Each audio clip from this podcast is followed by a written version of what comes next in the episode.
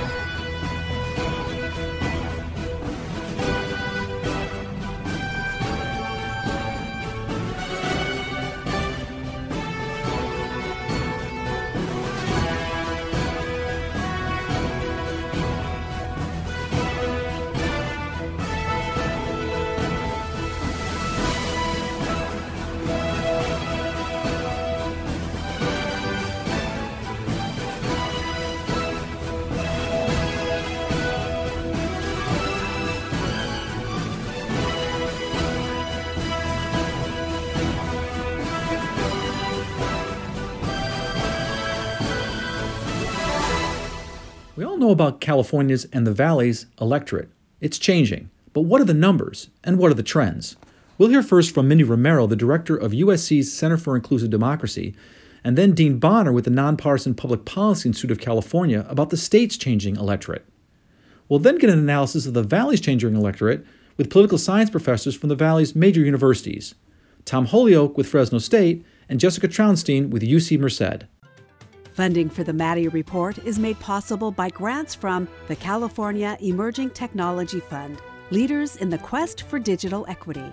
The James Irvine Foundation, committed to a California where all low income workers have the power to advance economically. Fresno State Associated Students, Inc., students serving students. BNSF Railway, moving our economy for 160 years. And The Wonderful Company. The Maddy Report is also made possible thanks to contributions from Harris Ranch Inn and Restaurant and E&J Gallo Winery. From the Maddy Institute, the Public Policy Institute for the Valley's four public universities, this is the Maddy Report with Executive Director of the Maddy Institute, Mark Keppler. Welcome. The 2020 general election was historic for many reasons, not the least of which was voter turnout. Over 70% of California's eligible voters voted, the highest turnout since the general election of 1952. And that was in the midst of a once in a generation pandemic. Our guest is Mindy Romero. She's the director of USC's Center for Inclusive Democracy, and she's written that, quote, the method in which Californians decided to cast their ballot was equally remarkable, with notable changes in voting behavior and patterns that could continue in future elections. Welcome back to the Maddy Report. Thanks for having me again. It's good to see you. So, okay, so I wanted to ask you a little bit about the Voter Choice Act. A lot of people attribute uh, these voter changes to that. Um, can you give a brief synopsis of the Voter Choice Act? Sure. Pretty simple. Um, it's a new model that if you adopt it, if a county chooses to adopt it, they have to adopt all the elements. They can't pick and choose. Um, every registered voter in that county gets automatically mailed a vote by mail ballot. Uh, there's a change from traditional neighborhood polling places to what we call vote centers, which are less numerous, but you can you can go and vote at any vote center in your county as opposed to being assigned a, a local polling place. You can vote up to 11 days or 10 days before the election and election day. Drop boxes are required, and they're numerous throughout the county. And um, you uh, have additional services that are available to you if you are. It, it, it, just made voting a lot more convenient for a lot of folks. And it, it seems provides like more options uh, and an earlier, longer time frame to be able to vote more ways, more days, as they like. And, and, what you found is a lot of people were voting by mail. I'm just wondering, why do they vote by mail? Do you attribute that to the the Voter Choice Act, the pandemic, or just voters are changing the way they vote?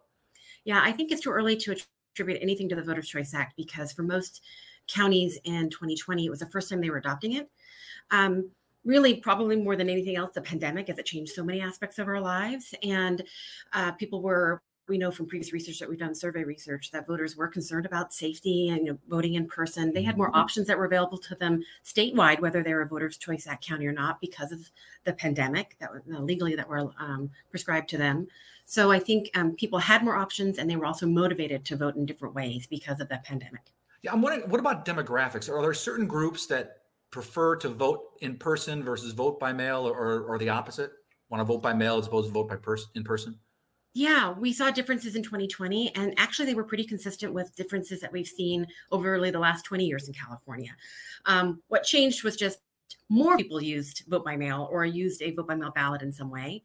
Um, so we know historically, uh, Latinos, young voters, new voters uh, tend to prefer, uh, at least in percentages, voting in person versus vote by mail. In 2020, still overwhelmingly, Latinos and young people and new voters used vote by mail. Um, uh, you know, there's a difference geographically. There's a difference by party. Um, and let, me, let me ask you. Let me. I, yeah. I actually want to follow up on the one by party. That's I find really interesting. So political affiliation. Was there a difference in vote in person versus vote by mail by party affiliation? Yeah. So um, everyone in 2020 that cast a ballot, of all those voters, just under 13% actually voted in person. But if you break it up by party, it was 9% of all Democratic votes again um, how people are registered not necessarily how they actually voted right. and about 18% of all republican votes were um, in person wow that's that's pretty stark well, where, where do the independents fall were they more likely to vote by mail or in person they're kind of in the middle as they often are that's right yeah yeah and but so it's, what's, what's interesting to me it seems to me that that's almost like a sea change though my understanding was and you're the expert so you can correct me if i'm wrong my understanding is that republicans are the ones that, who traditionally voted by mail. And now you're seeing that that's not the case. It's the Democrats who are voting by mail. I'm just wondering, can we refer to that as the Trump effect? Well, a lot of people are. Um, I would say that is a one that is a one big change. So I mentioned earlier that a lot of patterns have stayed the same. Just everybody, you know, more people are voting by mail. So by you know by race, ethnicity, age, but party was the big kind of switch, right? Dramatically so. And you're mm-hmm. absolutely right. Republicans were uh, favoring vote by mail previously, historically more. You know, there was a, a systematic kind of attack against vote, voting by mail, not only by the president at the time, but also by many others. And there's still a campaign of misinformation. We saw it in the recall election here in California just last month and leading up to it. So, yeah, there's a lot of concern, misinformation, um, fear that voters have, and it is skewed more for right Republicans, as as we know, not just for how they're actually voting, but we see a lot of survey evidence that tells us that they lack a confidence in round vote by mail. Well, up next, we're going to take a look at that issue of security and accuracy of mail-in ballots. What has what will the increase in mail-in ballots, larger, long, longer voting periods, and changing electorate mean for future elections? That conversation in a moment. This is the Maddy Report. Welcome back. I'm Mark Keppler with the Maddy Institute. We're talking with Mindy Romero from USC's Center for Inclusive Democracy about how the 2020 election changed how people voted and what that may mean for future elections. You know, we've Mindy, we've all heard about the uh, allegations about security and accuracy uh, of mail-in ballots. What is the percentage of mail-in ballots that are rejected, and what are the main reasons they're rejected? Yeah, well, in any election, there is a certain percentage. It varies. Um, in 2020, in the general election, it was just 0.5%, half a percent. Um, but that still equated to over 80,000 vote by mail ballots that were rejected because we had such a high turnout. So yeah, so it's so it's it's a it's a very small proportion of of, the number of, of uh, voting uh, ballots that were, were were cast. But what were the what were the main reasons? Is it signatures either not on the ballots or they don't match what they have at at uh, at the reg- at the registrar's office? What? Yeah, well, this last November, the main reason was signature issues either not having a signature, forgetting to sign your ballot envelope, or having what we call a bad signature, a signature that's not matching, because every vote by mail ballot does have to be signature verified. There are, as part of the security um, protocols. Um, and then the other reason is being late. Now, typically until November, um, we the top three reasons are those two signature issues, and the top reason is always late. That's first. Can vary a little bit by subgroup um, we saw a big change in November that number one reason wasn't being laid. And we think that that was because the state gave a 17 day window for vote by mail ballots, as long as they were postmarked by election day, to actually get to your local office. And so late ballots went way down. So, what about demographics? Do they factor into rejection rates? They do. And again, um, they did in November and, and they also have historically. So we know that Latinos, um, new voters, young voters, age 18 to 24, in any given election, including November, have higher rejection rates are more likely to get their ballot, vote by mail ballot rejected. And there's also differences by county, um, by party, by you know other statuses as well. But race, ethnicity, and age are the kind of big ones that we always. So, so overall, I mean, we're talking about uh, what does it what does it tell us? What, what are your what does your study tell us about the overall voting experience? You know, um, in terms of just understanding that there was this big shift, right? So, first off, we saw not only vote by mail use go up, but only a third of all actual ballots were actually sent through the mail in November. People chose lots of different ways. Uh, as we said earlier, almost 40% dropped them off, another 16% dropped them off at a voting location, 40% dropped them off at a Don't trust the mail. Um, people had concerns about the mail. Um, people mm-hmm. also really want to, some voters just have no concerns at all. Some voters want to actually see it go in a box. If they're not doing it the old fashioned way and voting in person, they still want to see it go in a drop box. And sometimes it really matters for them if it's actually a physical location that is staffed because they want to know somebody's there and they don't trust a drop box. Um, so, how people voted changed. Um, we know there was a party des- designation certainly too, but we also did a survey, a representative survey of voters um, statewide coming out of November, and we still heard that a lot of voters didn't know about all of their options, even though they, their voting behavior may have changed. They didn't um, know about or weren't aware of all of the different options that they could have used potentially, um, and that there's this huge need for outreach and voter education. Yeah, I wanted I wanted to follow up on that in terms of voter education. I mean do your findings show that we really need more voter education? Yeah, I mean, this is a no brainer because we know in every election, there's always a large segment of the electorate that uh, not fully aware of not just their options of how they can vote, but they're not aware of all the messages that are out there, that they're still um, kind of information low. And this can impact not only how they vote, where they vote, but even if they vote. And in 2020, despite all of, and there was a lot of resources, a lot of money that was spent just educating people about the pandemic change and these new new options that were available to them. And then, of course, the counties that adopted the Voters' Choice Act for the first time put in a lot of effort and a lot of partnership with local groups to get the word out. Um, it's not that any of that wasn't effective. I think all of it, you know, was tremendous good work. But the hill to climb, the mountain to climb, is just that large. And um, mm-hmm. we know that voters uh, many did not know all of their options. They weren't as comfortable with all of their options. And it's, you know, going forward, we can't assume that, you know, everybody was educated in 2020 and, the, and we're going to basically be good to go in future elections. No, we still have a lot of information that still has to get out there to voters. Yeah, but it's but it's great to know that we are yeah, we, but we are seeing we did see at least last time record uh, turnout, which is which is tremendous. That's what you want in a democracy, and it, it kind of goes with. Right, and it goes with the title of, of, your organization, the Center for Inclusive Democracy. I want to thank Mindy Romero uh, from the center for joining us. Up next, we're going to take a look at California's likely voters. This is the Maddy Report.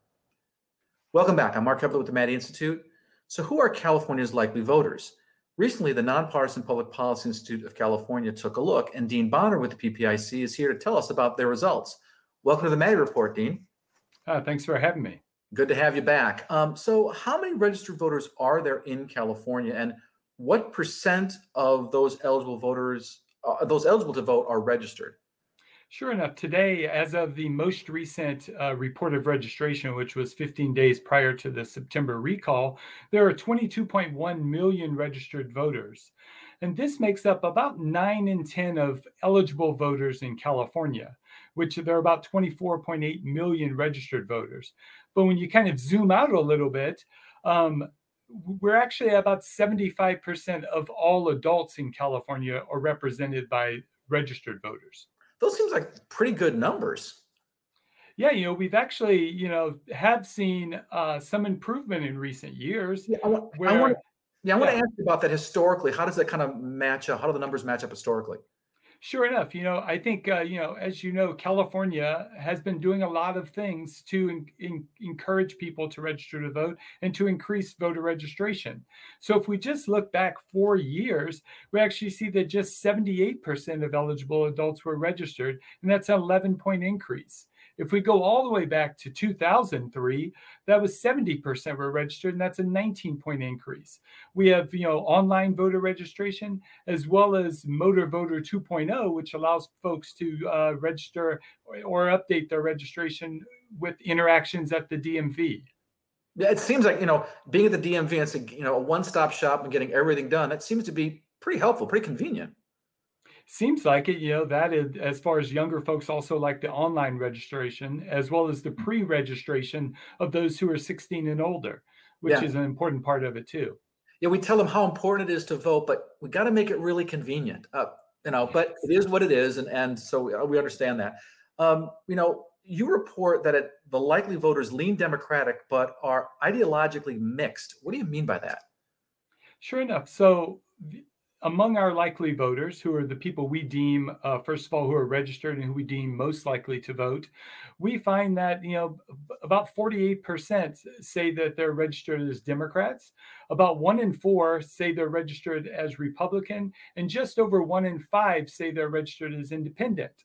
However, when we look at political ideology and how they kind of identify, we find that just 40% identify as liberal, 30 uh, but 29% identify as moderate and 31% identify as conservative.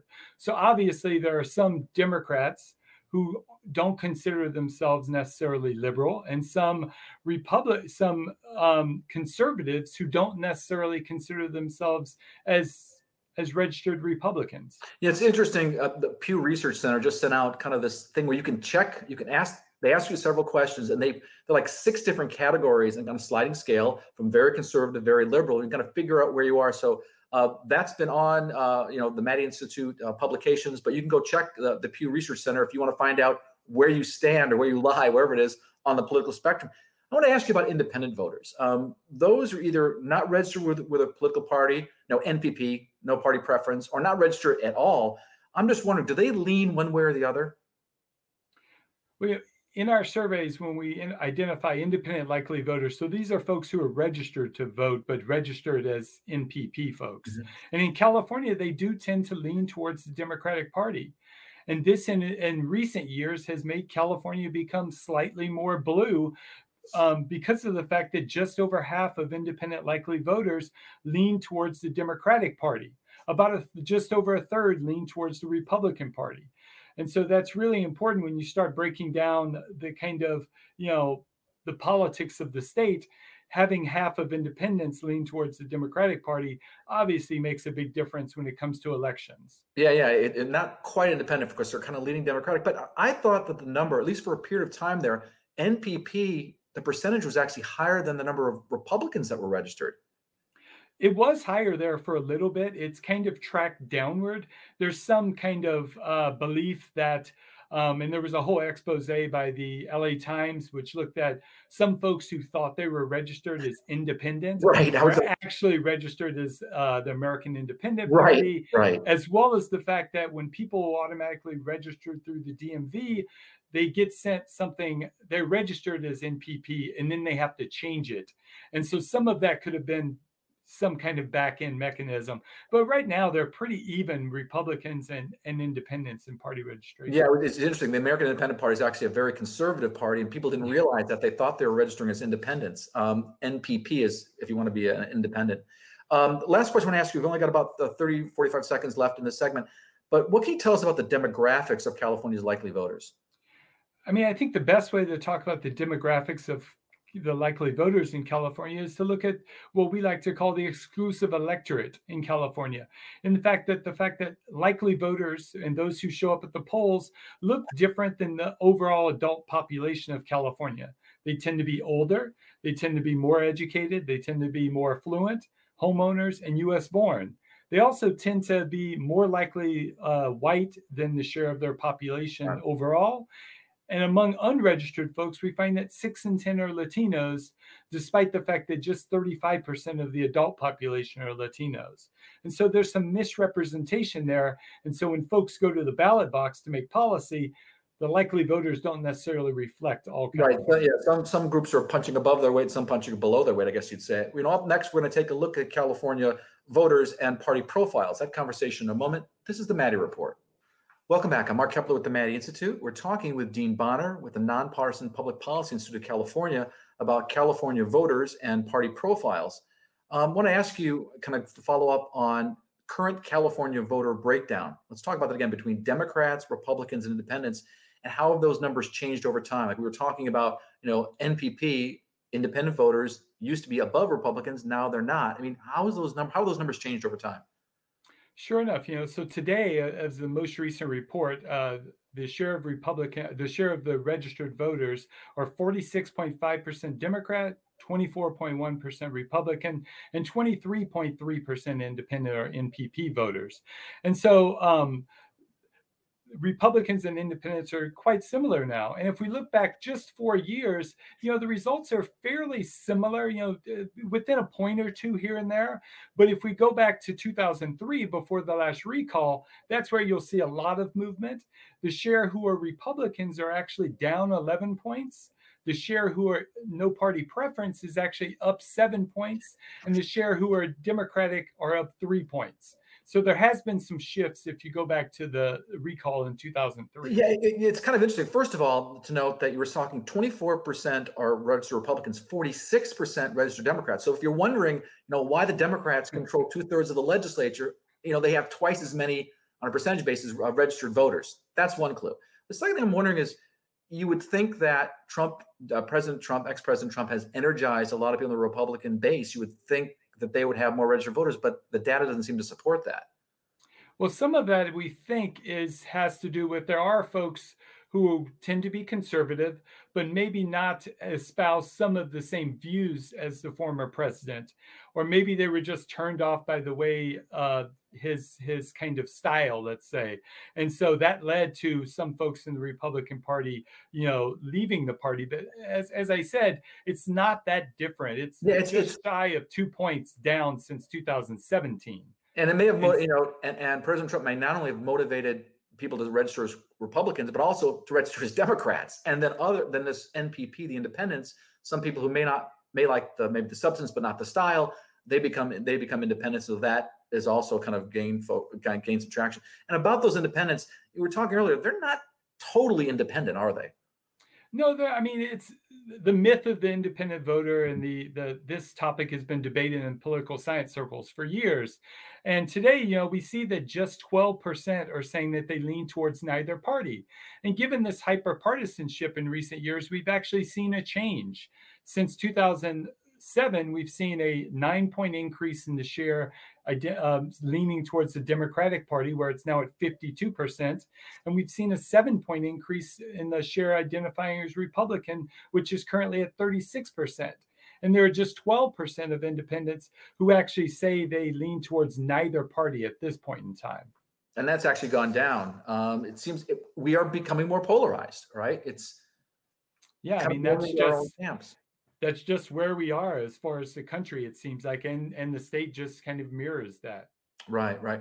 Um, i want to ask you about this. You, you noted earlier that likely voters are disproportionately white and you report that likely democratic voters are more diverse and, and have many demographic traits of likely voters across uh, uh, that, that differ across parties. I mean what do you mean what are the details here in terms of you know democratic republican independents versus you know who are where white voters are, Latino voters are, Asian Americans, African Americans, things like that. Sure enough. Well, the Democratic Party has often been referred to as a big tent party, right? There are bunches of different types of folks and coalitions who kind of coalesce under the Democratic Party. And so that leads to different types of folks. And so, you know, if we just look at race, for example, fewer than half of Democratic likely voters in our survey are white at 46%. Um, while for the Republican Party, 69% of Republican likely voters in our survey are white, and about half of independent likely voters are white. And so that's one big difference. But that's not where it ends. Democrats tend to be much more uh, young, Republicans tend to be older. Democrats are more likely to be women than men, while independents and Republicans are more likely to be uh, sorry, Democrats happen to be women more likely than men, and Republican independents more likely to be men than women. We're, we we're, running, up, we're running against a hard, I'm sorry, running against a hard deadline. I mean, the, the, the data is really interesting. The other thing I, I, would mention is, you know, difference between, you know, educated and, and, and less educated. There's also a split there as well. So a lot of interesting stuff. Encourage people to check out the PPI website for more information. I want to thank Dean Bonner, our guest. This is Mark Keppler for the Maddy Report. Thanks for joining us. If you want to stay up to date on state and local politics, you can sign up for our free e newsletter, The Maddy Daily, by logging on to our website at maddyinstitute.org. The Maddy Report, Valley Views Edition, is a public affairs partnership between KMJ Radio, Cumulus Media, and the nonpartisan Maddy Institute, providing the Valley with valuable insight and analysis on politics and important public policy issues. This is KMJ. Does the Valley's electorate mirror what's going on with the rest of the state? Only more so? We'll ask Jessica Trounstine with UC Merced. and Tom Holyoke with Fresno State. Welcome back. I'm Mark Keppler with the Maddy Institute. So, what about the San Joaquin Valley? Do the changes in the valley's electorate mirror what's happening at the state level, or are the trends here decidedly different? And are those changes in the valley's electorate consistent across region, or do they vary between the southern, central, and southern parts of the San Joaquin Valley? We're fortunate to have two political science professors from the valley's major universities here to answer those questions. Tom Holyoke is with Fresno State, and Jessica uh, Trounstine is with UC Merced. Welcome back to the Maddy Report Valley Views edition. Good morning. Thanks so much. So, uh, so Tom, let me start with you first. Um, if if uh, we're traveling kind of south through Kern County North through Fresno, Madera, uh, through the valley's political landscape, what do the registration numbers look like in the those various areas, kind of south as we're going to the central part of the San Joaquin Valley? Have they changed a lot over time? Well, the, the registrations have gone up marginally. So, actually, registrations aren't all that bad going through the valley, at least not in my opinion. I mean, down in a you know, Kern and Kern and Tulare counties were about mid 70 percent in terms of registration, at least percentage of people who could be registered. Up to a Fresno County, it's up to 82 percent. And actually, wow, those, those are that, that, number. That's number calculated kind of this morning. So that number is kind of surprising. 82 percent is is a fairly high number. Yeah, well, it looks like according to the data I've got, out of 608,000 people who could register, nearly 502,000 actually are. I'm wondering, do you do you think that anything has to do with, you know, frankly, President Trump, uh, that either conservatives are, are registering because they want to vote Republican or Democrats or independents are registering because they want to vote against uh, kind of Trump candidates? Well, more broadly speaking, I think it has a lot to do with party competition. I mean, like Fresno County has been kind of seesawing back and forth between re- Republican and Democratic uh, voter edges. And I think both parties have been investing quite a bit in voter registration. So I think that accounts for much of the percentage. And that, that's that's a really interesting concept. In my area is labor relations, and when they say that if if unions don't spend money on organizing, they die. Right? You got to organize new members. It's the same politically, right? You've got to you've got to organize new folks in, in your party. So so Jessica, let me ask you. You know, um, you're up at UC Merced. You're looking at the North Valley. What are you seeing in terms of registration numbers in the North Valley? Registration has gone up significantly since 2018. Um, and uh, like Tom said, in the south part of San Joaquin Valley, uh, we're not doing so bad. Merced is lagging a little bit behind, say, Stanislaus County, but um, generally registration has gone up. Um, and I think, you know, for very similar reasons, party competition. And I think, you know, politics has been very visible in the last couple of years, and people have understood that um, participating and turning out to vote um, can actually make a difference. And we've seen a couple of elections where we've had you know massive swings, massive changes in what people expected to happen. Uh, so you know when when politics gets exciting, people turn out to vote, or at least they register. Well, we look at you look at the ratings, on, you know, on cable news networks are just you know gone through the roof. Um, a lot of it's around politics, right? Uh, by the way, do you think there's a Trump effect working in in in the North Valley as well? I, you know, there most definitely there's a Trump effect. You know, both uh, the supporters, support, supporters and opponents. Um, but mm-hmm. I think that there was also a recall effect, right? So I think that you know people it turned out to vote in um, higher numbers than we might expect in a in an odd year um, you know election. And I think again there have been some um, exciting political um, movements in the in the last several years. And you know we've seen nationally that there have been different groups of people who have been been brought into the registration rolls. Um, over the last couple of years we've seen some uptick in young in young registration rates. Yeah i was going to um, ask you that. I mean traditionally you know young people don't register that much and they don't vote right? I mean that was my understanding that right. So you know, historically, we've had a hard time getting younger voters to participate, to register, and to participate, um, and we have seen an uptick in in young voters um, registering and participating since 2018. And my understanding too, and, and you can correct me if I'm wrong because you guys are the experts, but uh, voting is a learned behavior, right? Um, That's and right. So if you do it once, chances are, you know, you're going to do it again. Yeah. So, you know, the single best predictor of whether or not you're going to register to vote is whether or not your parents registered to vote, which is, you know, a challenge for the Valley because we have a very large immigrant population um, who may not be registered to vote for various reasons. Maybe they have, uh, maybe they're undocumented, or maybe they, you know, didn't didn't come with the practice of, of participating in elections where they were from, um, and so their children need to learn that participation in a uh, fr- from their environment. And so places where you have large uh, immigrant populations and you don't have political organizations that are bringing immigrant voters to the polls, it can you can see a lag um, in the participation rates of children. And that, you know um, that that's a that's a really interesting point. I mean, your point is really well taken. They may be coming from countries where they just don't believe in the government. So what what's the point of voting? It's all rigged. So or they might they have been prohibited from participating, or sure. right. So ver- for various reasons, or you know when they come to the United States, there's there's a lot to manage when you're an immigrant coming to the United States, and voter registration may might not be the first thing um, that that you. Yeah, that, that, that, that's a really interesting point. So, so Tom, let me ask you this. You know, one of the findings in the recent PPIC report is that likely Calif- about likely California voters is how independent voters have become, you know, more likely to lean Democrat or Republican. Um, is that just a reflection of our increasingly partisan times, or you know, and are you seeing that in the Valley as well? Um, they used to call you know politicians here Valleycrats which were you know really independent voters, truly independent. I'm thinking, are they going the way of the unicorn? Well, from what we can tell, I'm not sure we have that grave data on that here in the valley, but it certainly seems like that. Um, even the uh, decline to state voters, the no party preference voters, do seem to, to, be breaking one way or the other. I mean, they're you know Democratic leaning, Republican leaning, even if they aren't actually members of the party. Uh, true independents, not quite sure how many of them there really are. Now, the whole Valleycrat thing, yeah, there was a tradition for a long time of you know, you know people sort of voting Valley interests and politicians kind of you know prioritizing Valley issues regardless of party. That doesn't seem to exist so much anymore. I mean, I think Jim Costa to some extent kind of holds on to that. Maybe even David Valadao too in Congress, but I don't see any of that from like you know Devin Nunes or Kevin McCarthy. No, it's interesting. You you, you bring up uh, Jim Costa. My understanding was that you know when he was first elected to the Assembly, you know Ken Maddy, Republican leader, was in the state Senate, and he actually Ken Maddy brought Costa under his wing, which you would never hear of that today.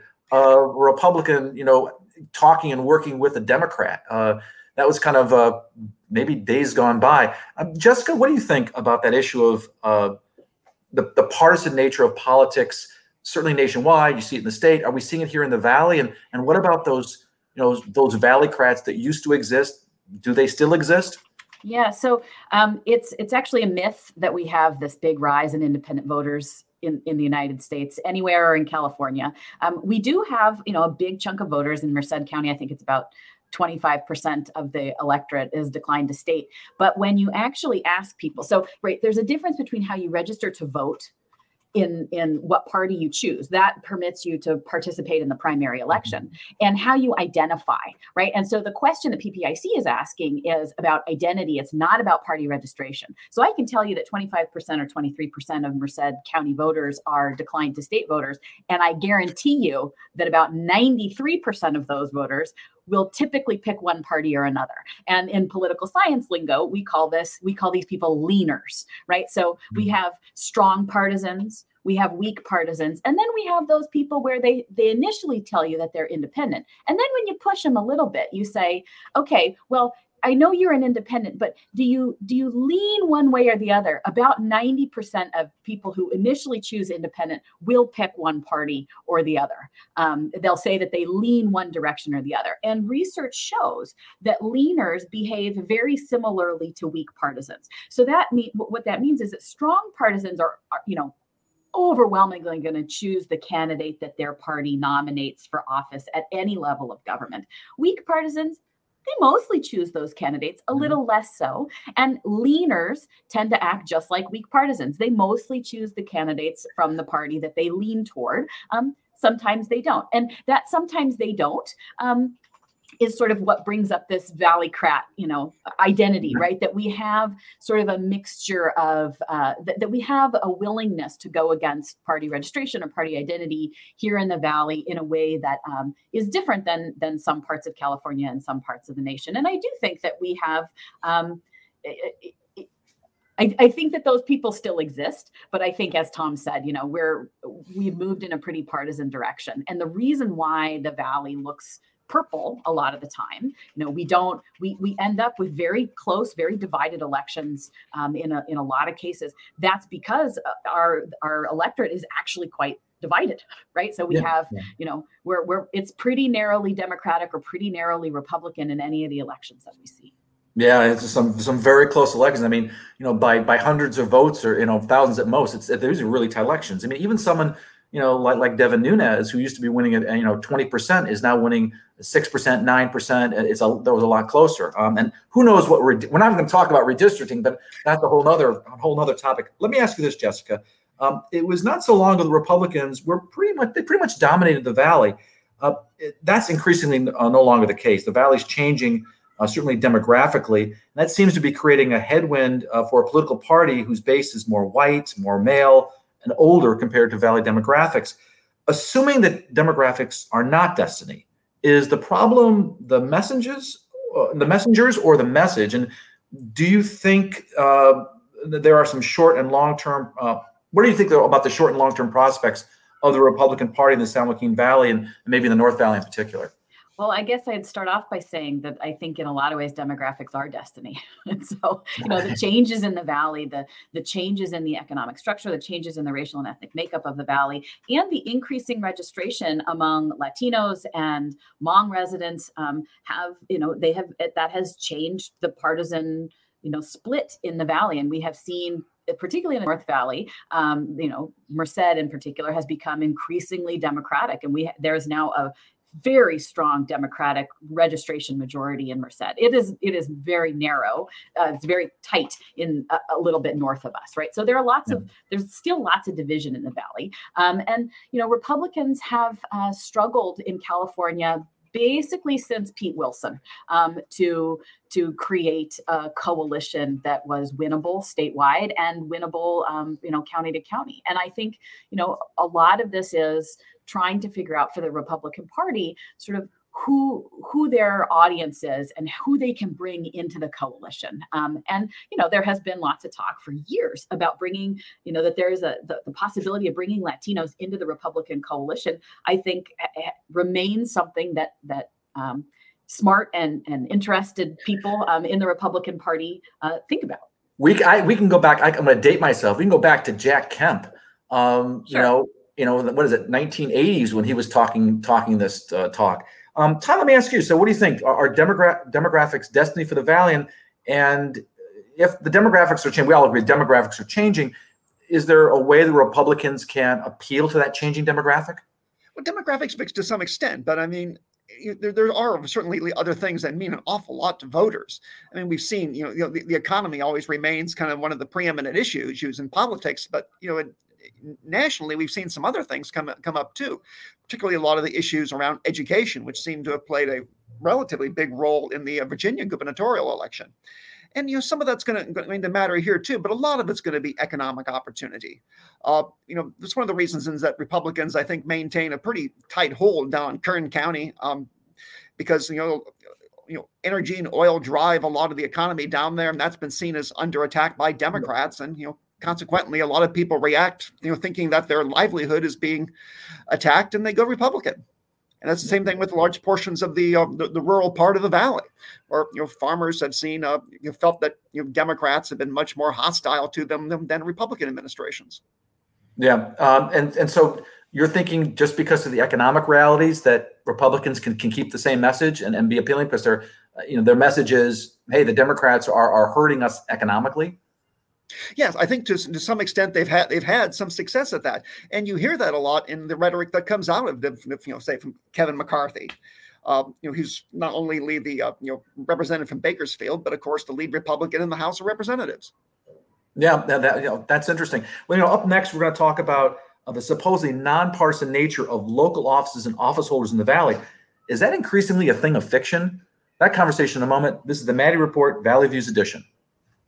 The Maddy Report, Valley Views Edition, is a public affairs partnership between KMJ Radio, Cumulus Media, and the nonpartisan Maddy Institute, providing the Valley with valuable insight and analysis on politics and important public policy issues. This is KMJ. Welcome back. I'm Mark Keppler with the Maddy Institute. You know, you've seen it at, city council meetings, at county board of supervisor meetings, not to mention school board meetings. These supposedly nonpartisan offices are becoming increasingly not so un, not unpartisan. Um, we're talking with two political science professors from the Valley's major public universities, Tom Holyoke with Fresno State and Jessica Trounstine with UC Merced. So, Tom, I want to kind of follow up on that a little bit. Uh, we're seeing kind of you know this increasing partisan nature of politics, and we're seeing at the local level, which you know used to consider themselves nonpartisan. I'm just wondering, what are the implications? Well, First off, I think it's going to start turning off anybody who wants to run for office at any level. I mean, geez, when school boards are like the most contentious political arena, I mean, who who's going to want to be on a school board board right now? And all that happens is people come in and shout at you and threaten you, and then then go you know picket your house afterwards, and even threaten to kill you. I mean, we we've really seen in the last few years is a, a, really hostile crowds coming out to school boards and, and really threatening people. And this is just not at all the sort of you know behavior you want, not the environment that you want if you want to get good people into politics. And school boards are sort of kind of like the bottom rung of the, of the political ladder. You know, one of the things we've seen is is uh, people, uh, city, you know, uh, elected officials, uh, council members, on both sides, um, showing up to these partisan rallies that in the past local officials kind of kept a lower profile they didn't want to, you know, label themselves necessarily as a strident Republican or a strident Democrat. But you're seeing that more. I mean, what do you think that means for for local politics, Tom? Well, it means local politics is starting to reflect national politics in the sense that you build a political career based on a kind of a high media profile. I mean, that's what we've started to really see. I mean, Donald Trump was really very good at that, building up this, you know, kind of big, larger than life persona through the media, including through social media. And I think a lot of the you know other politicians have started to learn from that. They want to have this kind of constant constant presence. And so you see them, you know, you got county supervisors, members of the city council, even school board members, uh, you know, in the media far more than you would ever see. And they're tweeting and they're on Instagram and you know all this stuff constantly. Yeah, and Jessica, asking you, is it social media? I mean, the other thing I'm thinking is what they say, all politics is local, and and you know, to get things done, you know, very much like in the field I work in, in labor relations, in politics, it's about compromise. And it would seem to me that when you demonize your opponent, it's going to be a lot harder to compromise. Yeah, I mean, there's a lot. There's a lot going on here in in the questions that you're asking. So, so I want to take a step back and say, national politics and local politics particularly school board politics, have been interwoven for 100 years. I mean, when Ruby Bridges tried to enter that school and the federal marshals had to walk her into that school, and there were angry, angry parents mm-hmm. trying to keep her out of that school, those were fights that were happening at the local level that reflected national partisan politics. And what's changed is the sorting that we have had into the parties, right? And so in the you know in Ruby Bridges's case, those white angry white mothers who were chanting and trying to keep her from entering that school would have been Democrats. And that is what's different now is that eh, even if they would have voted Republican at the national level, now, what we see is a, a more uh, assorted public so that people are Democrats all the way down and they're Republicans all the way down. And that has been a process of change in American politics over the last 50 years or so, right? So this that's part of what this polarization looks like is that people are no longer willing to uh, choose one party at one level of government and choose a different party at a different level of government. And part of the reason why local officials tried to distance themselves from partisan politics was because they wanted to take advantage of this. They wanted to take advantage of the fact that people were willing to vote for a Republican in their county supervisor race, even if they liked the Democratic candidate for president.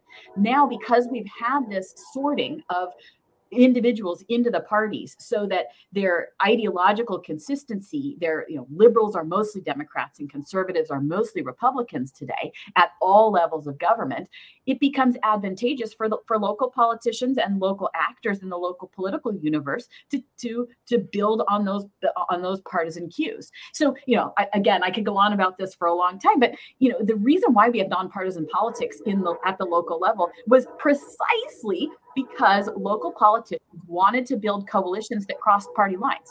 There's lots of evidence of this in the historical record. And so, to the extent that that doesn't make sense anymore, that you can build a a strong coalition um, through the party now at any level of government politicians are going to do that and local activists are going to try to do that so i want to you know it does feel different right now than it did maybe 10 years ago but this is not an anomaly in american history yeah that, that's a that's a good point. Sometimes we forget i mean you know got to look back a, a, ways and yeah some of that stuff really yeah, that did happen. Um so just let me jessica let me ask you this. You know some think you know the state's housing crisis coupled you know with the increased acceptance of telework uh, that seems to have increased exponentially as a result of, uh, of the COVID pandemic, uh, may have political implications for the valley. As more people move from the coast to the valley where they can afford a house with a yard and, and live a, a more normal life, uh, particularly if they don't have to make that commute, right? So, do you see uh, that having a significant impact on the electorate in the North Valley, either in the short or long term? I definitely think that this is a long-term kind of effect that we're going to see. In the short term, I mean, we we do get commuters from the North Valley all the way to the Bay Area, but the valley's economy has not changed substantially enough for that for those relocated Bay Area voters to stay within the valley and work within the valley. Um, you know, right now. I think over time that could really change. And so, but yes, you could see the possibility of, you know, more and more people moving to the valley. And, you know, we have this massive inequality in California in the way in which housing development is happening. Housing development is happening mostly in the regions and the areas where we, um, you know, have have had sort of less dense housing, right? So the valley is booming with housing construction, and that is going to continue to keep costs low, and it's going to continue to keep costs high in the Bay Area. That the Bay Area is simply refusing to build any housing,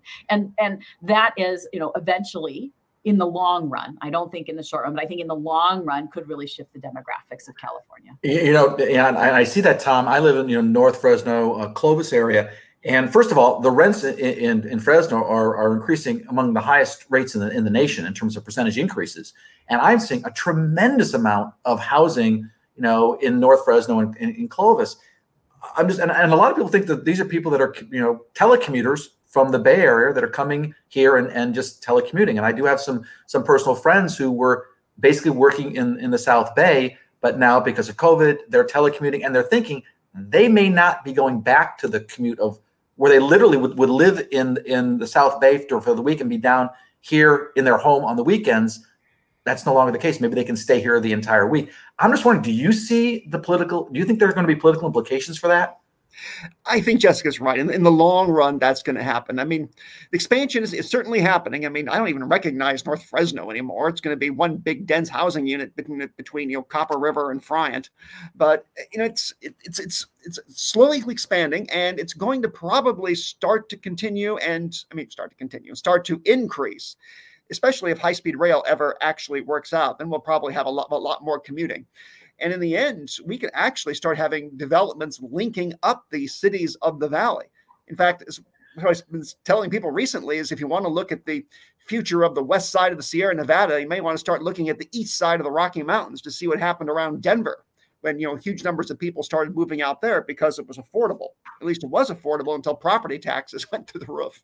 Yeah, I mean, one of the things, you know, Jessica, too, they have the ACE train now, Altamont Corridor Express that's going to be it's building down, you know, I guess to Merced, um, and that's going to have now have access to the to the Bay Area. Yeah, you know that I would think right. that makes it a little easier commute. I mean, I anybody that's right. Try to drive to the Bay Area, you know, right during rush hour, forget it. I mean, you're you're sitting there in a parking lot.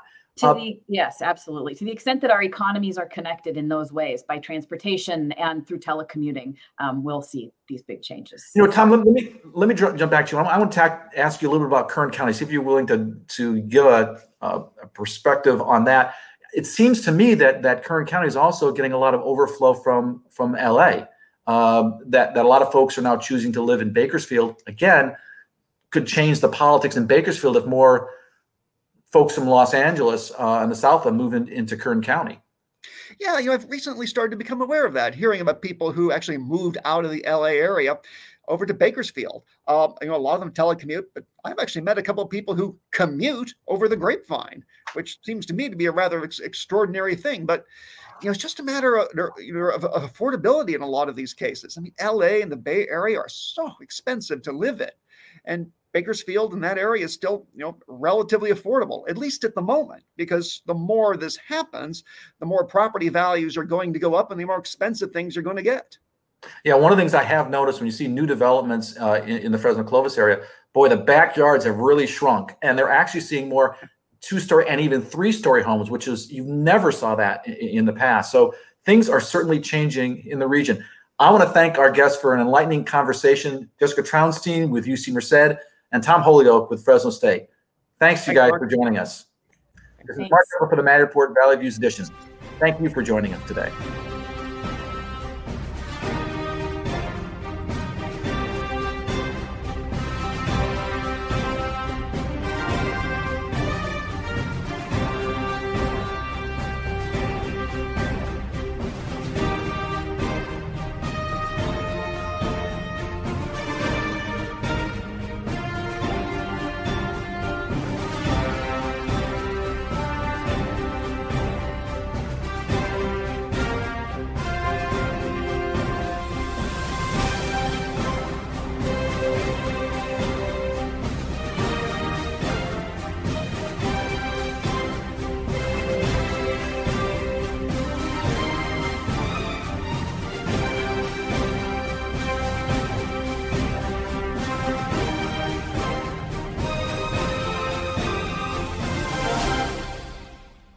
The Maddy Report, Valley Views Edition, is a public affairs partnership between KMJ Radio, Cumulus Media, and the nonpartisan Maddy Institute, providing the Valley with valuable insight and analysis on politics and important public policy issues. This is KMJ.